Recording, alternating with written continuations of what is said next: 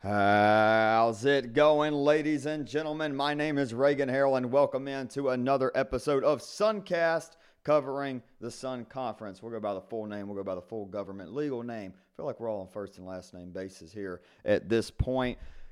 Ladies and gentlemen, I had a couple of different ideas for this episode because it, we have two amazing interviews. Beautiful, wonderful interviews. Two successful guys, both out of Miami Gardens. First off, we have Coach Gregory Stanback of Florida Memorial University, women ba- women's basketball coach down there. They are having an incredible season. Had a great interview with Coach Stanback, and then after that interview, we'll go straight into another interview with co- with not coach. I'm sorry, with track athlete down at St. Thomas University, Isaac Joseph. Isaac is a great young man. He is, I believe, a four time Sun Conference champion, entering his last year with the Bobcats. And something, something really interesting, a little tease that episode, or not episode, but to that interview.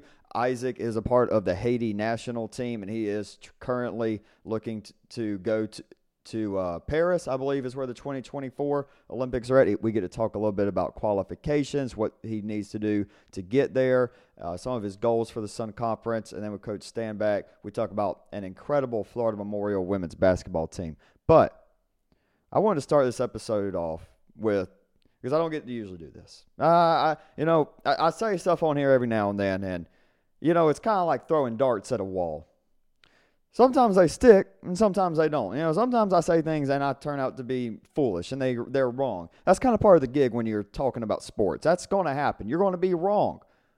But every now and then you say something that a lot of people don't agree with. A lot of people may think that's the incorrect thing to say. Probably is. Probably is the wrong take. And sometimes you have to sit on those takes for a long time for them to come right. And sometimes they happen within 24 hours. On the last episode of Suncast, I got on here and I told all of y'all that, well, the most competitive sport that I've seen so far in this conference, and so go back to spring of last year through fall of last year and so far into this year, It's men's basketball. Basketball in a whole, women's too, but especially on the men's basketball side. This is the most competitive sport in the Sun Conference, top to bottom. People did not agree with that. You know, people said, well, football was really competitive this year. Baseball was extremely competitive last year. We'll be competitive this year, and went on and on. I said, no, it, I agree with y'all. It, it is competitive across the Sun, Sun Conference. I don't think there's really any teams outside of Keiser women's soccer that anybody came in the year and is just like hammer them, no doubt about it. You could look maybe Southeastern with baseball, but you know, at least with them with baseball, they're they, they, they stick out, but there's teams close.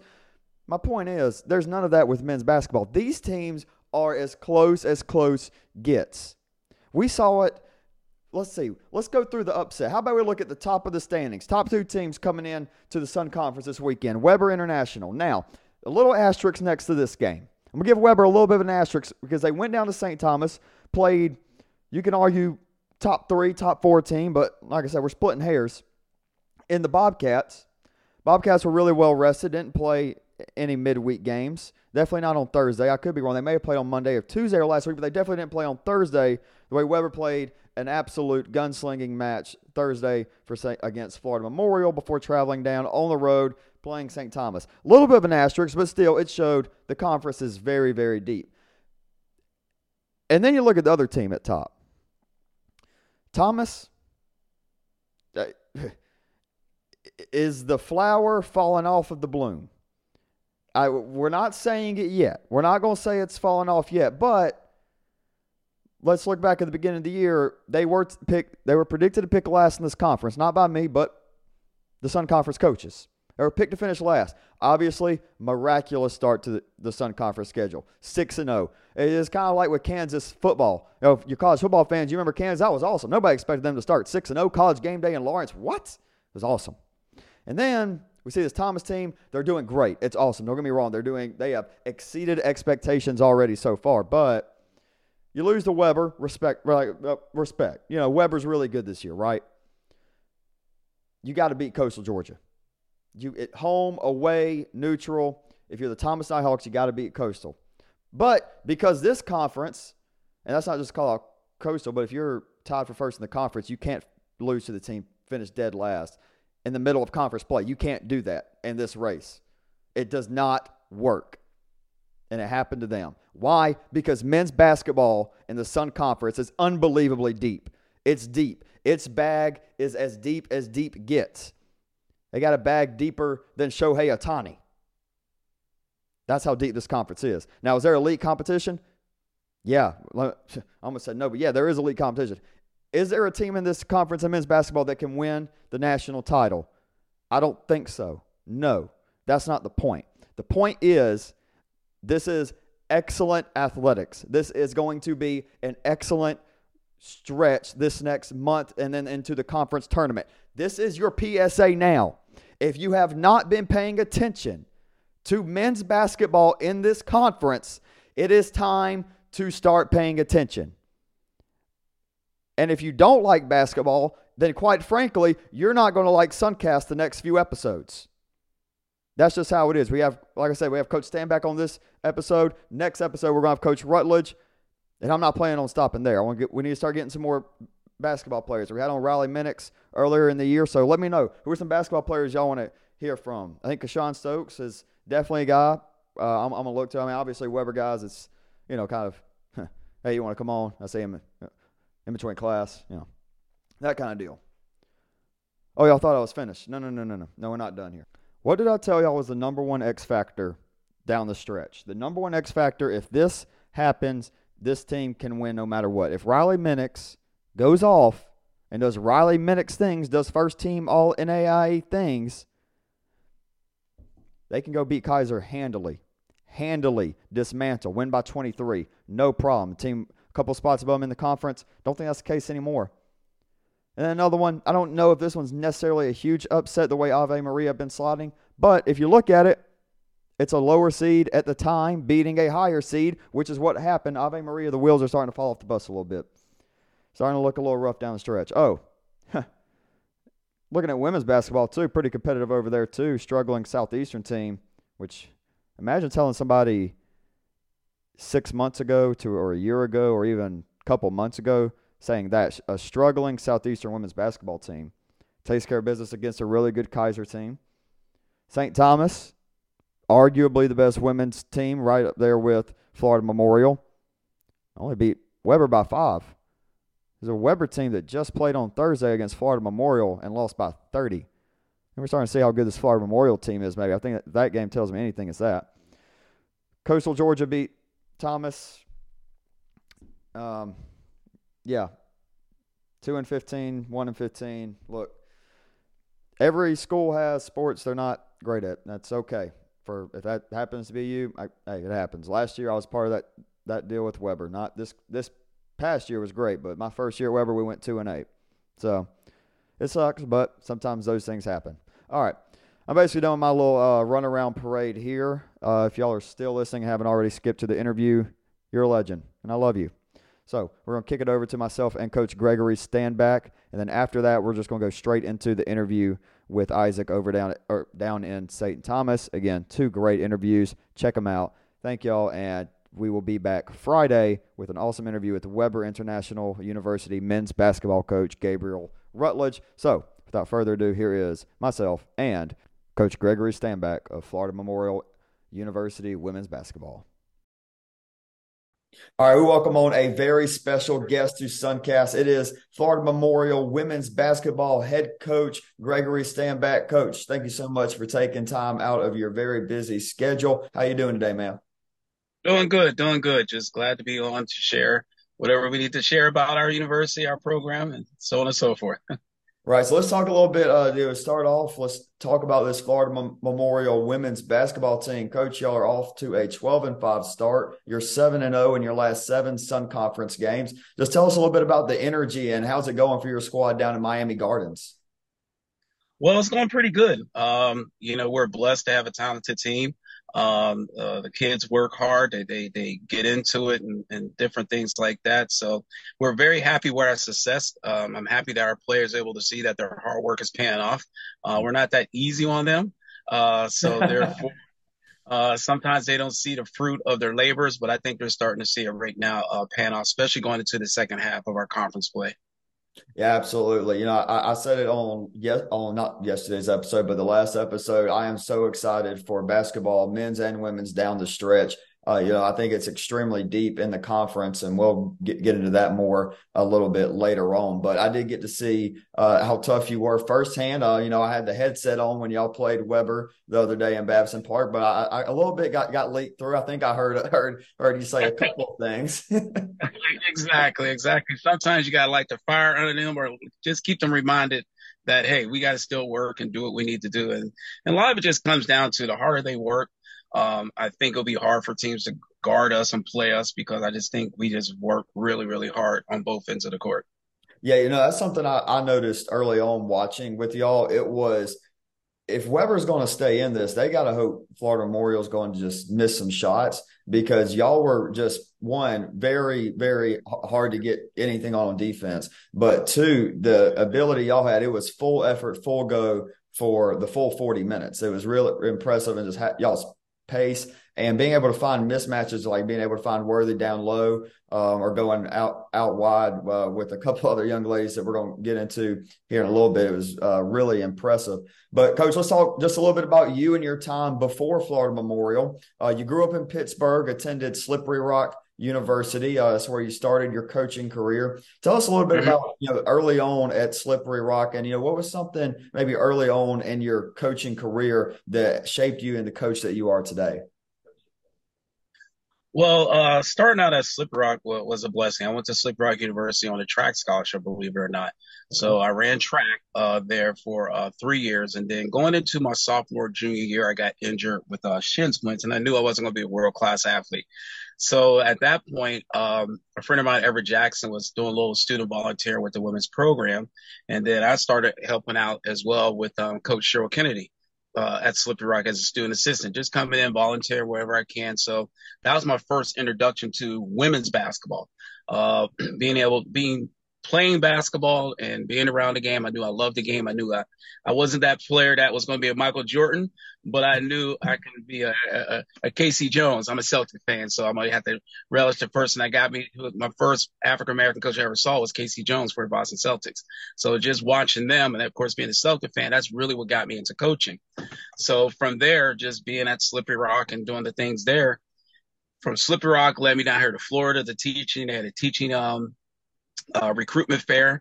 They said, come down to Florida, Broward County to teach. So we came down here, started teaching from Slippery Rock. I went to, uh, Western High School. Then I went to Miramar High School. And from Miramar High School, I went to, uh, a short stint at Barry University for about a month. And how I ended up at Florida Memorial is one of my players I sent there to go play. She said, Hey, we need a coach. Come coach with us. And I was like, ah, I don't know. I said, I'll do it for a year. 14 years later. right.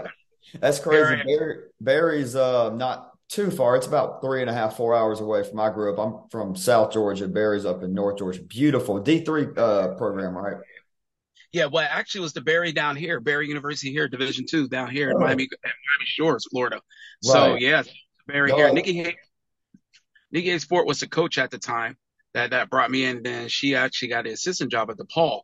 So when she got the assistant oh, job wow. at DePaul, they brought their own coaches. So therefore, I was out of a job, and that's how I ended up at Florida Memorial University something uh, I can feel your literal, literally feel your pain on. Uh, you said shin splints earlier. Uh, I'm a punter for I'm a punter for Webber, and throughout my entire you know high school and my punting career, on my left leg, my plant foot, shin splints, man, they are the worst. They're it's like just most nagging injury. Nothing you can really do about them either. No, no, nothing unless you have surgery and something like that. And I was like, I'm not doing that. Uh, I'm, I'm good. I'm good. I'll, I'll hang up my cleats, my spikes, and call it a day. Right. So uh, with basketball. I'm sorry. So that's how I got started with basketball. Okay. Uh, yeah. Uh, all right. One more question, you know, about being up in the Pennsylvania area versus, uh, you know, the Florida area. You know, I mean, other than weather, I mean, what, what's something, what's something that you like more about, you know, being in Miami Gardens and being in Florida than you up north? Oh, I get to golf all year round. Big golf guy, huh? Golf guy, hands down. I get to golf all the time. So okay. you can't do that afterwards. So down here, I, I, if I'm not coaching and, not uh, working and teaching, I'm golfing. Gotcha. Uh, what are you shooting Well, right now my handicap is a 13, so I'm trying to get it down. I think I got to give up either teaching or coaching to get it down to single digits. I don't see it anytime too, but yeah, that, that that's where I'm at right now. So I, I love the game. It's you know, for a lot of people, they think, oh, how do you do it? It's like it's it's, it's nerve wracking, whatever. But even when I'm frustrated myself, it's still peaceful. I find a lot of peace out on the golf course. I love it. Yeah, I, have started to, to, get into it a little bit more. Definitely after football, I'll get more into it. My biggest problem, I've only been a handful of time. I keep, I can't keep my head down. Uh, yeah, that, that, that's my biggest problem. My dad said the best way to do it is just tie some fishing string to your ears and put them on the bottom of, bottom of your foot and go out there bare barefoot. Put treble hooks at the end, and oh. that will keep you from your. Uh, It'll keep your head down for sure. So yeah, that, that's that's part of it. You got to stay in posture. right.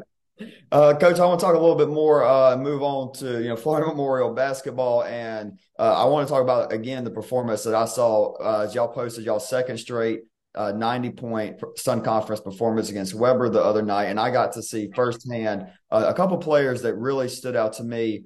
we mentioned Worthy earlier, but Tiana Ayulo and Aliyah Dean Ahmad said those right, correct? Yes, yes. Mm-hmm. All right, just want to double check. I mean, they really stood out on, on the court for me. You know, what makes them two of the best players in this conference? Uh, one thing is just their leadership. Uh, both, you know, senior leaders on the team, um, their knowledge of the game, and the the biggest thing is their will to win. Uh, willing to put everything on the line to to get it done. Um, they got a high level skill set. Obviously, they're they're both different in different ways. Uh, where Leo, she can play all five positions. She can take you outside. She can take you on the inside. She just got a calmness to her about her game. Not too overhyped, not too nothing, just a calmness, uh, a calm confidence about her game. Whereas Aaliyah is more of a firecracker. She, she's the fire. She's, she's the one. Let's go. Let's get after it. Let, let, let's get it done. And of course, she can tack the rim. She can shoot the three and has a great mid range shot. So it, it, with those two, it, it's just, they're obviously the best players in our conference. They're hard to guard. And then we add in Barnett, then you add in Worthy and some of the other ones. It's just we are right now, in my opinion, we're hard to guard at all five spots. Yeah. So we just got to figure out who's going to be going that day and, and, try to get to the ball as much as we can.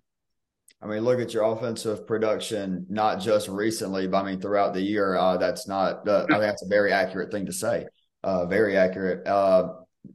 You talked about that kind of quiet confidence and that leadership. And I think quiet confidence, uh, you know, is one of the best traits you can have, especially if you are one of the, you know, just straight up better players on your team. How does having that quiet confidence, uh, you said in Tiana, right? Yes. Yep. Mm-hmm. How, how does her having that, you know, how does that impact the rest of the players on the team? Well, I think it takes the pressure off some of our players uh, knowing that whatever we do in our offensive sets, if we make sure we get her touches, something good's going to come out of it, whether right. she gets a shot off, get the score, or whether she gets the assist from it. So that's the good thing about it. And just in practice, I think they can just take from just, you know, never let, you know, yourself get rattled so much that it takes you out of your game. And, you know, whether you're having a good game, bad game, or anything like that, just stay consistent and true to what you're doing. And believe it or not, even in that game against Webber, we can see it because we see it every day because we got on her a couple times. She really wasn't playing her best game. And that's the scary part about it because it was like, all right, you've been a little lazy on defense today. So what's the problems in on the offensive end? Just a little too lackadaisical and everything. And that's the funny part because what you see is like, is like, oh, she can go, but we're seeing like, what are you doing? Stop doing that. Stop doing that for Let's go. So that's the, that's the good part about it. So, so we're happy about that. Well, that's the difference between a you know a broadcaster's eye and a coach's eye. The coach's eye is always going to see the, the flaw a little bit better. Always, always. That's just how we are. That's just how we are. But she's a great player. You know, played against her for three years before Johnson and Wales closed. So we're blessed to get her over uh, on our side. She's, you know, she's just a heck of a player. You know, just great skill set, great knowledge of the game. Just like I said, her confidence is just exudes everything. That quiet confidence. Just we'll get it done and go from there. Yes, sir. I'm, uh, one of the reasons that I think y'all are having such a great uh, run in conference play is y'all went out and played some really good top 10 competition before before, before Sun Conference play. Uh, y'all, uh, y'all believe, what uh, what were the two tournaments that y'all uh, went into?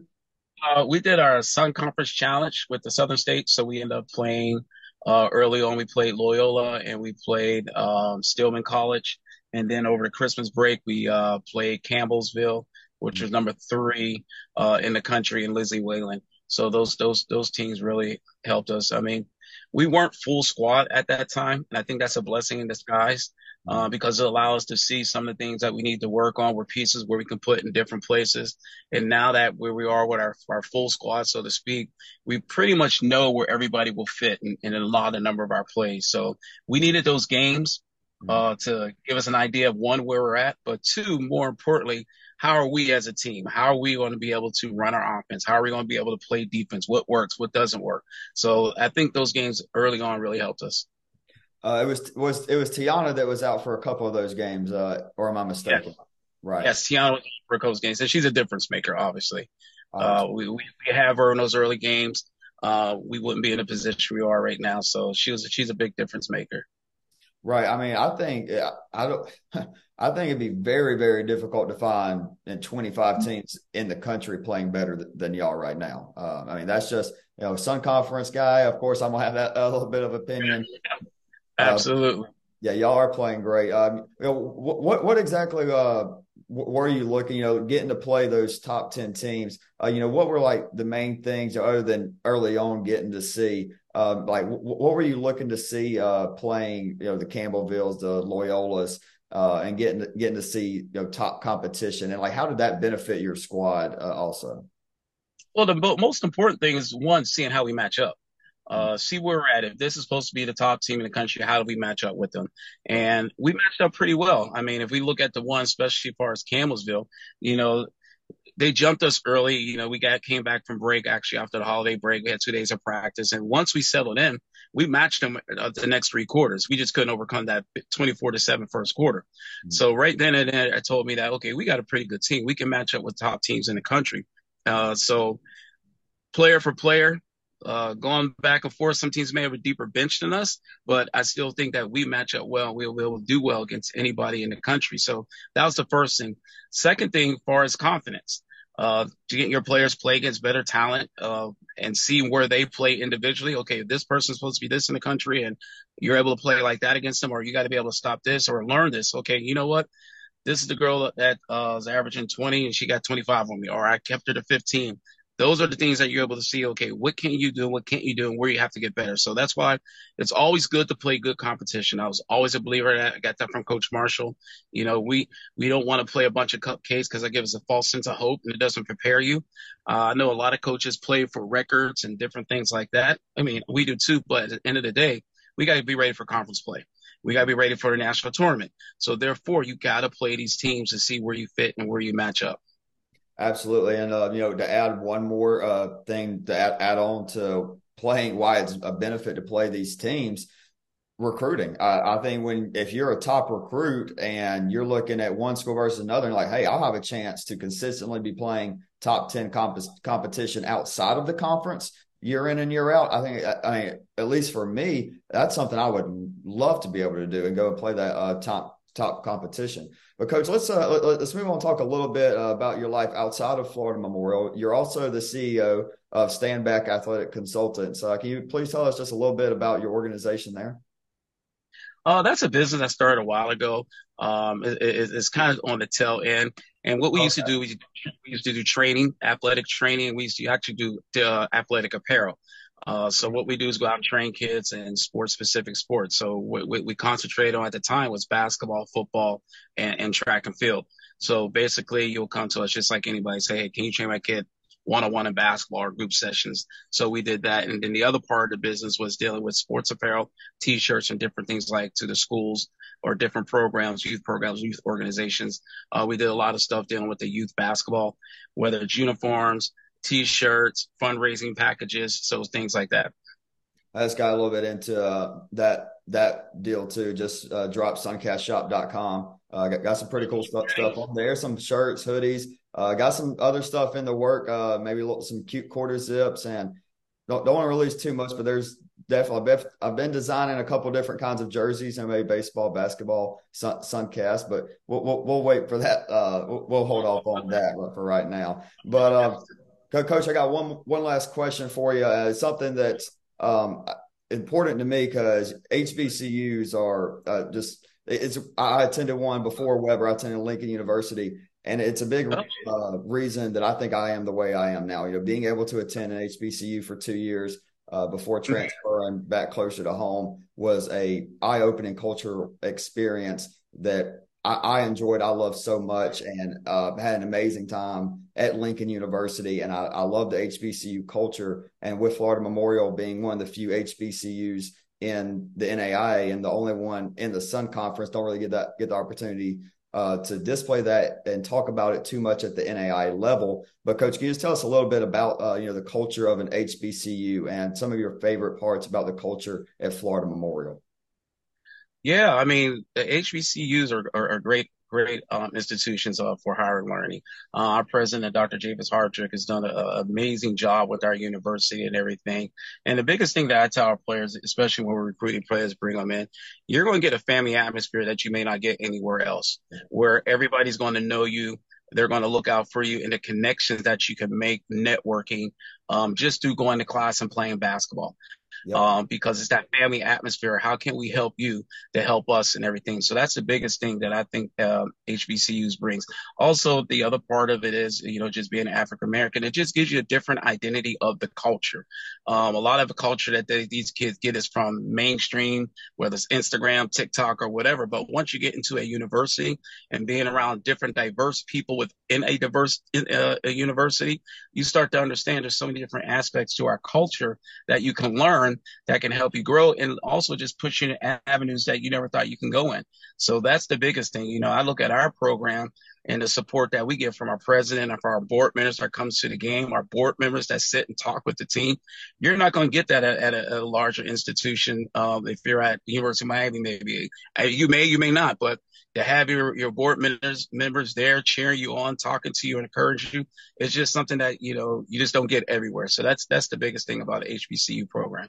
Yeah, I couldn't agree with it more. I mean, the main thing you hit on uh, that touched on for me was that family atmosphere. Uh, I, I, couldn't agree with that more. Um, just from top to bottom, uh, you know, very similar. When I was at Lincoln, I remember plenty of times playing football there or going to the basketball games. It was, I mean, there there were people there. It was like, oh, that's that's the guy whose name's on, on the on the gym over there, right?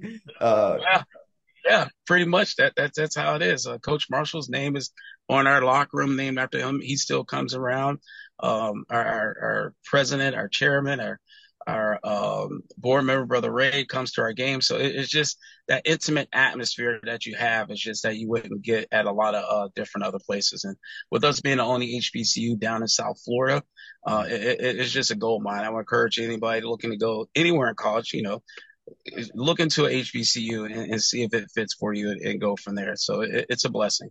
Absolutely. Coach, I couldn't agree with you more, uh, especially on that last statement. Uh, and again, just thank you so much for taking uh, time out of your busy schedule. Uh, hey, good luck the rest of this season. Uh, look to see you hopefully uh, in the conference tournament and have a good day. All right, you too. Thank you for having me. How's it going, everyone? We welcome on a very special guest. It is Isaac Joseph, St. Thomas University and Haiti national team sprinter. Isaac, thank you so much for uh, joining the program today. How you doing, man? I'm doing pretty good. And yourself? Yes, sir. I, I, hey, man, I'm doing great. Really appreciate you for asking. Appreciate you coming on. Know the season's uh, just about to be underway. You excited for the season? Yeah, I'm pretty excited. I can't wait. Yeah, last one. Uh, and what was it? I guess like Navy and Burgundy. Technically, St. Thomas covers. Yeah. Right. Awesome, awesome, man. Well, uh, once again, guys, uh, for those who don't know, Isaac is an incredible athlete. He's one, been one of the most dominant uh, track runners in the entire NAIA for any conference, but he has been great in the Sun Conference, done, done great things for the Bobcats, and he's done great things for the Haiti national team. We're to get to all that, but before we get to uh, that whole conversation. Isaac, we just take us to like a little bit more of the basic stuffs and just tell us what's kind of your routine on the days and maybe even the weeks before you go into a big event. Um, well, I'll take it for from the day the day leading up to the to the meet. I always try to get some sleep, so I try to sleep in early, um, around ten or eleven, and then after that, I wake up, um, go through my normal routine. I get a I don't like to eat too heavy before I run because I don't like that feeling of feeling heavy. So I'll probably eat half a banana and then maybe a protein shake. And then that'll get me through my races if I have to run early in the morning or in the afternoon. I'll probably do the same thing. I'll eat something light in the morning and then maybe another protein shake before I run. And that's probably, and I always make sure I drink a lot of water and Pedialyte, make sure I'm hydrated, especially um, a lot of my meets are in South Florida, so it gets really hot when we run in the afternoon. So that's my my my routine, nothing crazy. And weeks leading up to to my race, I try to lock in, get some mental cues, make sure that I'm focusing on every single thing I want to do, locking in for my race. You said there at the end, uh, locking into your race and focusing on the little details. Tell us a little bit that the untrained eye to track, like myself, obviously, and not exactly the fastest guy on the Webber football team, but uh, can you just tell us a little bit about uh, the, to the untrained eye, what are the biggest things that make a difference on race day?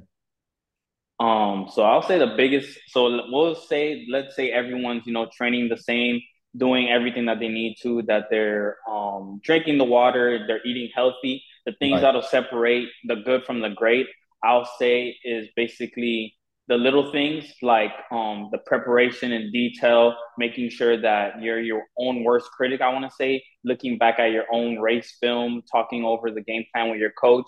Because a lot of people don't understand that like track is an individual sport, but you can't coach yourself in track. So talking with your coach, um, figuring out, okay, this is how I want you to race, knowing your own strengths, and then after that, um, going out there and trying to execute it because that's the hardest part. Because you could talk about it and prepare for it as much as you want. If you don't execute it, it, it doesn't really mean anything. So I feel like that's the main thing, being a coachable athlete, and also I want to say body maintenance because a lot of athletes they don't really um focus on body maintenance because there is so much you can get from I guess your own school's um program, but making sure that you get some outside help, always making sure you're looking at your body um and you're tuning it up. Yeah, absolutely. You know, body maintenance is so crucial. I mean, myself, so many athletes, especially in football, you know, throughout the season, how, how you feel at the beginning of August, or for your case right now, versus how you're feeling towards the end of your season. For me, November, it's not the same. You know, being able to put in that extra couple of hours every week uh, definitely makes a difference. Something else you said that really piqued my interest was, you know, talking with your coach about the style of running and like how you're supposed to run a game plan going in. Because you know, like to the untrained eye, like myself, I see that I see you guys running. It's like okay, they're just going as fast as they can the whole time. What what's like uh, an example of you know, running a race different according to like your coach? Um, well, I'll, use myself as an example. On my game plan, my coaches will usually tell me is something that I struggled with because it takes a lot of like practice and like trying to practice the right things to get this to as close as efficient as possible down the track. So mm-hmm. my thing is my coach would always tell me because he he trusts my top end speed. So my coach my coaches would always tell me to always be patient and not to to rush the race because it's 100 meters, not 40 yards, not 30 meters. So to just be patient because once you set up that acceleration, then later on down the track, your momentum is going to carry you. So a lot of times they just tell me to be patient, not to rush, not to base my race strategy on someone else. Because if you see someone pop up, you don't want to um, get right up because what we're really doing is we're decelerating down the track, and it's who could decelerate the fastest um, is the one who's going to win the race. So that's what my coaches usually will tell me. Yeah, that's why what you said earlier, you have to be your own worst critic because, yeah, you're racing against other people, but it's really you versus you. I'm sure a lot of times, like you're training, it's working on the timing, not necessarily okay, be faster every single time, but work on that timing of you know when to accelerate or whether you want to start that acceleration at 40 yards, 50 yards, uh, or meters, I should say, however you you want to go about that. Um, I want to talk a little bit about uh, your home country of Haiti. You were on track for the national team. You, you're obviously really one of the best in the country what what does it mean to you and like what are the emotions that you feel when you put on the Haitian colors and rep your country on the track? Oh man, well, it's one of the biggest honors um to run for a country and especially my country of Haiti because I lived there when I was a kid and but we had to, you know, do hardships and things like that. We had to move to Miami and I've been in Miami ever since and just being able to represent my parents' home country and where I grew up in has been a blessing in disguise because um, you know, Haiti is going through a lot right now, and we're continuously seen as like a country of hardship. but we're strong people. So being able to represent them and being able to to well, I'm starting to I want to be a symbol for them on the track. So I'm really trying to make this season probably one of my best seasons ever, just to show them that you know a Haitian uh, person, of a fit symbol figure could do that, then I can do it too. So that's that's probably what I feel when I wear it. It's a sense of pride. If I had a chance to run for any other country, I would still pick Haiti just because it's just we're we're strong people. We're we're people that that people don't really see too often. And I want to be able to put them on that stage that they're starting to be like, okay, they have a sprinter or multiple sprinters that's representing Haiti, and they're they're really um trying to make some noise this season.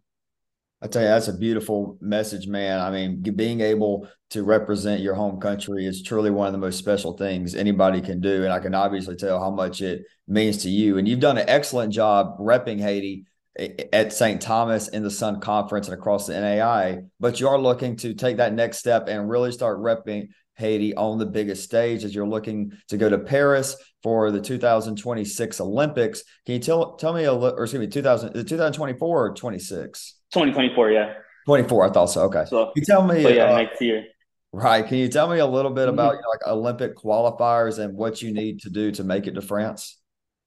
So basically, the standards, um, it's like a whole breakdown. So basically, they want 50% is to hit the standard, which is 10 seconds 10 seconds flat in the 100 and in the 200 you have to run 20.2 21 something like that and basically those standards are really really hard and after that it's basically based on your world rankings but i'm trying to make it through the um, through the um through basically the the standard the, the, the through the olympic standard because it is a little bit difficult but be, but i think with how i've been training how i've been putting in work in the, the fall training the sky's the limit and basically, yeah, I, I, can't wait for that. And we were trying to take our relay team over there. We were, we were able to break our national record this past summer with we barely had any practice. We weren't even really practicing like practicing handoffs and we ran 39 seconds. So wow. you could see if we have some practice and we really lock in, do a relay camp, the sky's the limit with the relay team. But I the relay team is fun and all, but I want to do it individually because I, I want to show that I can compete with some of the best sprinters in the world. Absolutely. I, I think you definitely have that opportunity uh, to do that. You talked a little bit about the 400 meter race uh, with with four partners in the relay. Can you, t- you tell me a little bit like what's the difference between like training for that? Like how difficult is setting up that timing with the four people in the relay? Yeah, so with our relay, like running it at um, well, at any level, to be honest, just getting four people on one accord and just passing the baton because essentially you just want to keep the stick going and you don't want to slow down. So when one person goes and the next person goes, they can't slow down. You need that level of trust. And we were able to build that trust because we kind of knew each other. But to get to that stage where you're competing with other countries and a lot of other people that have that chemistry, it's all down to the relay exchanges, the trust that you have, and the bond you guys have with each other. And I feel like that's one of the my favorite relay races. The four by four is up there too, but the four by one you need a lot of trust and like you're trying to go basically under 40 seconds is who could get the baton off faster, and every exchange is very key. So I feel like it's a very hard race because it's it's not just you; you have to rely on your teammates also. Yeah, I'm just trying trying to think if I entered any particular country's relay team, if they could even qualify for the Olympics. I think probably not. Talking about going, basically, you have to go at least 10, 10 meters in 100 seconds, and that's including the start off and then slowing down to be able to get the baton to your person and getting it there fast. I, I think I, I, could immediately take, you know, like a, the Jamaican track team or the United States track team and immediately make them lose qualifications if I join join that. It's, it's just insane. Like he, hearing 100 meters in 10 seconds, that's literally lo- like from the goal line to the back of an end zone on a football field in the blink of an eye. It's absolutely yeah. insane. I mean, uh, what you can do and what people across the the sport can do. Uh, let's, let's, get a little bit more into the sport and into the Sun Conference. Uh, t- tell us where in the NAIA and like how does the Sun Conference compare to NAIA conferences? And you know, I know y'all in Southeastern have really good teams, but how, how do th- those teams compared to other teams in the NAIA? I feel like compared to the NAIA, we have a lot of the top sprinters. Mm-hmm. I'll say that we have a lot of the top sprinters, and we have some 400 runners that that's probably the best in the NAIA. Also, we have had a lot of success. Um, my my teammate Marvin, you know, he won the four. Well, he had he was runner up in the 400 hurdles, and he was a 110 hurdler in nationals too. He placed. So I feel like we have a lot of talent, especially in the hurdles and the sprints. But jumping wise, I'll give it to, to the other conferences. They're jumping. They're more. I, I want to say they're more jumping conferences. But I feel like this year we're making a lot of noise. Like a lot of people in our conferences have the top times in the nation already. So I remember last year during the national championship, uh, I think Southeastern was up. I think they were number one going into the last day or at some point, but then because of some you know jumping and field events like that, I believe yeah. University ju- jumped up on top of them, which sucked. But uh, I guess it is called technically called track and field for a reason.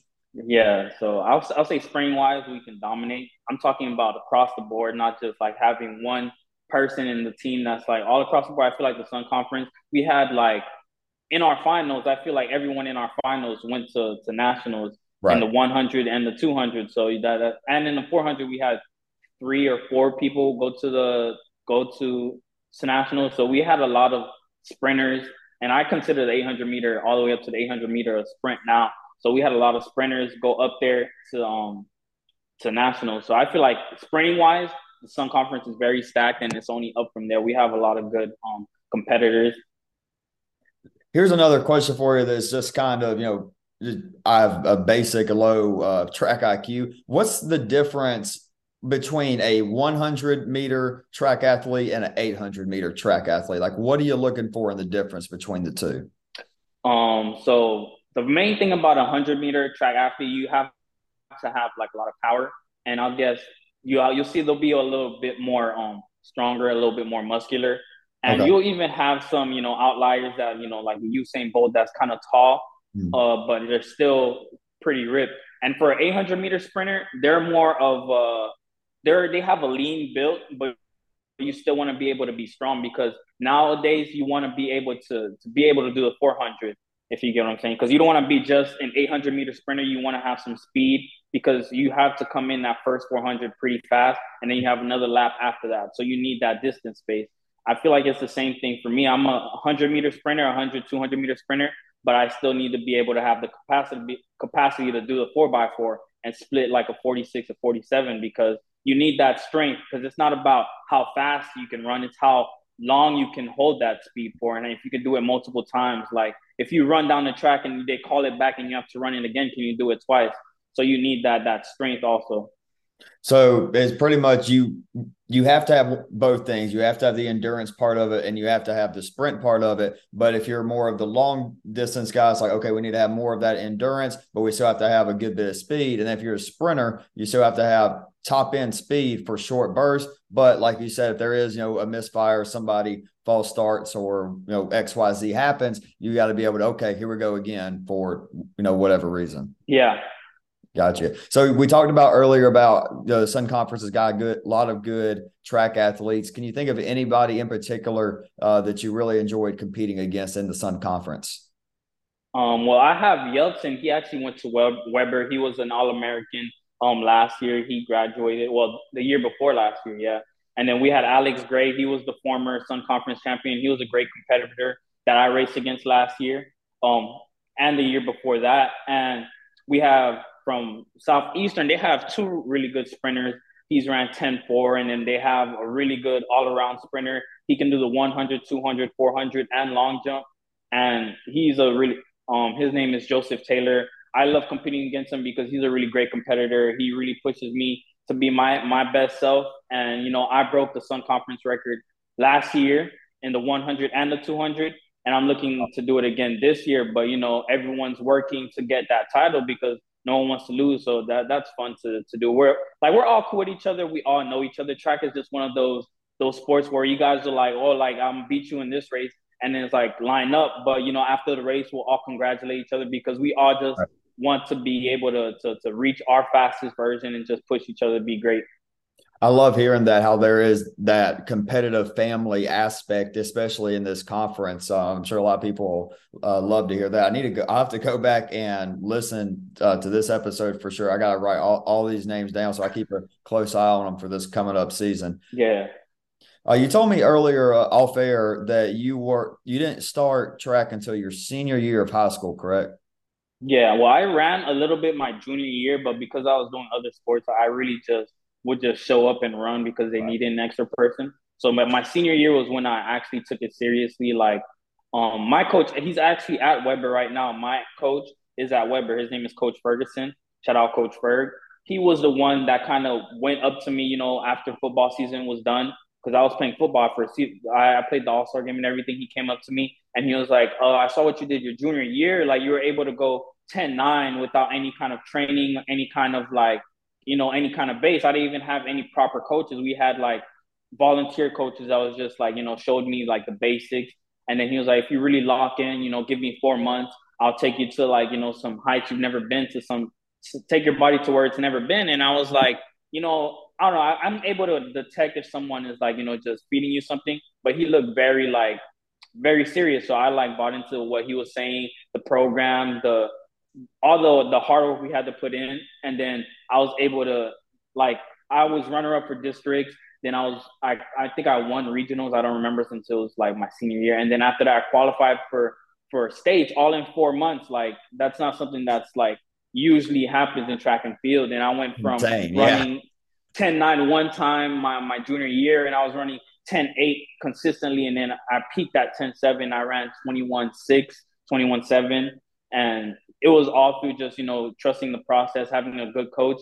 And then, right. yeah, sky was the limit from there. He introduced me to um, the Haiti national coach. I was able to qualify for the junior team. And then from there, I've been able to um, represent Haiti in other national um, competitions. So I attribute him to that that success I had on the track. That's incredible. I mean, w- what a story! It, we hear a lot of like, "Oh, I started training for my sport at age six, seven, eight, or whatever." It's like you just had a God given a talent, and you found that out a little bit later that, than most. Maybe yeah. there's no doubt that you put in the work to build yourself into what you are now. Uh, Isaac, I can't thank you enough for coming on, man. I got one more question for you. Actually, I guess it's kind of a, a, two a two parter. Uh, I was yeah. Uh, you, have won a lot, obviously, in Miami Gardens. You're one of the most decorated track athletes in Sun Conference history. But do you have one moment uh, for St. Thomas and running for St. Thomas, uh, and just a special moment, maybe a spe- at you know, running for the Bobcats? Like, does one favorite, one race kind of stick out to you or anything like that? Um, let me think. I think it was probably the the hundred. It wasn't really Miami Gardens, but I guess we'll say South Florida. Um, right. when we ran, when I ran the 100 finals, um, when I ran it, I felt really, really good, and I was, I was happy that I won, but I was just a bit disappointed because I was running. Because in track and field, you don't want to run for a time. You just want to run fast, and then the time will come. But I was really running to go 10-1, and every time I look back at the race, I get very frustrated because before I even crossed the line, I was kind of celebrating already, and that kills milliseconds off the time. And I ended up going 10:23, and like I was aiming to go at least 10 1, 10 19 or better at that race because I was peaking. I was like, my training was no one was going to be able to stop me at that race. But um, yeah, that that was the most memorable because I won, of course, and I broke the Sun Conference record. But I was a little bit disappointed because I wanted to run faster. So yeah, that's one thing I, I got a, a, bad habit just not to sell. I wouldn't say it's showboating. It's just when you're excited, you're going so uh, fast. No, I get it, for just, sure. Yeah, yeah, I was really excited, and then I kind of broke my form towards the end, and then I kind of leaned a bit too early, and then that kind of messed up my time that I, I could have got. So let me ask you this. I, I, I lied. I do have one more question for you, man. Okay, are we going to see a 10-0 at some point this season? That's the plan. I'm trying to open up. So the plan, I didn't want to share the plan, but I'm gonna say it anyway. So the people that do hear this, yeah, no, the plan, the way I'm training, the the the slowest I want to run opening up is at least 10-5 because mm-hmm. with 10-5, I know okay, I'm in shape, I can work around that. But I'm trying to go 10-0, like probably I want to do it the first the first meet, just be able to like, you know, make everyone like, okay, like I gotta start running. But if it's Set not the there first if the con- but if the conditions are right, the wind is blowing, I'm pretty sure I can run a nice 10-0 this season. It's all about ha- having a nice little headwind, right? Yeah, and nice weather. The training's going perfect. Everything is good. I'm pretty sure I can I can do it this season. if not at conference, I want to do it before conference. So everyone is like, I want us to have probably one of the fastest conferences in the whole NAIA. Like, because we have someone that came from the NAIA. He just ran one of the top times in the 60 meters this year. He ran 654, which mm-hmm. is, you know, we're in we're the NAIA, but we're able to compete with D1 schools. So I want us to make that kind of noise, and I want to set that standard. And then that's going to push all my competitors to want to run faster, and it's going to be an interesting Sun Conference Finals this year. When's the first time we can see you and some other Sun Con? I, I, have just completely lied. I, I, I have more questions. I keep getting more questions. stop lied. Uh, when can we see you and uh, maybe some other Sun Conference athletes go up against some Division One competition? Um, our first one where we compete against Division One competitions is going to be our UM, where we run at UM. That one's televised. I can't give you the exact date right now, but I know it is in March, somewhere okay. in March. But my first competition is going to be home at our brand new track that's being built February 18. So that's going to be my season opener. So I'm looking forward to make some noise with that first meet. St. Thomas has got a lot of nice stuff coming in with athletics. First the football field and now a new track. They, they yeah, know, right down there in Miami Gardens. yes, sir. All right, Isaac. Again, just thank get, cannot thank you enough, man, for coming on. Really appreciate you. Uh, first track. No, thank you for having me. Absolutely, man. If you got anything else you want to add, it's all you. If not, I'm all good, man. Oh, I almost forgot to mention my friend Lightfoot. He's another good competitor from Keiser that you have to watch out for. So, Vendero Lightfoot, one of my key competitors that's been pushing me to in the 200. So, all right, man. Hey, thank you so much. Hey, have a good night. Yeah. Everybody, thank you for tuning in to the episode. Likewise.